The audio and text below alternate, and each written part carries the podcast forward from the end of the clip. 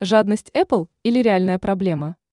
Магазины Apple предостерегают от использования с iPhone 15 кабелей USB-C для Android-смартфонов. Компания Apple добавила порт USB-C. Многие поклонники данного бренда ждали этого события. Но после начала продаж стало понятно, что с данной функцией не все так просто. Далеко не все кабели популярных производителей подходят для новой модели iPhone. Издание X сообщает, что официальные китайские магазины Apple в КНР даже стали отговаривать пользователей от применения кабелей от Android-смартфонов для iPhone. Например, магазин Apple в Ашане не рекомендуется использовать такие кабели. Подобные рекомендации стали поступать и от других дилеров.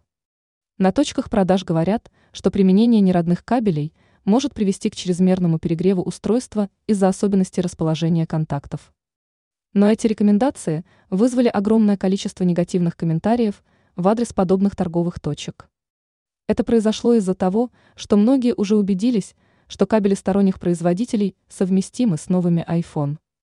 У них сложилось понятное впечатление, что Apple просто склоняет покупателей к приобретению оригинальных кабелей.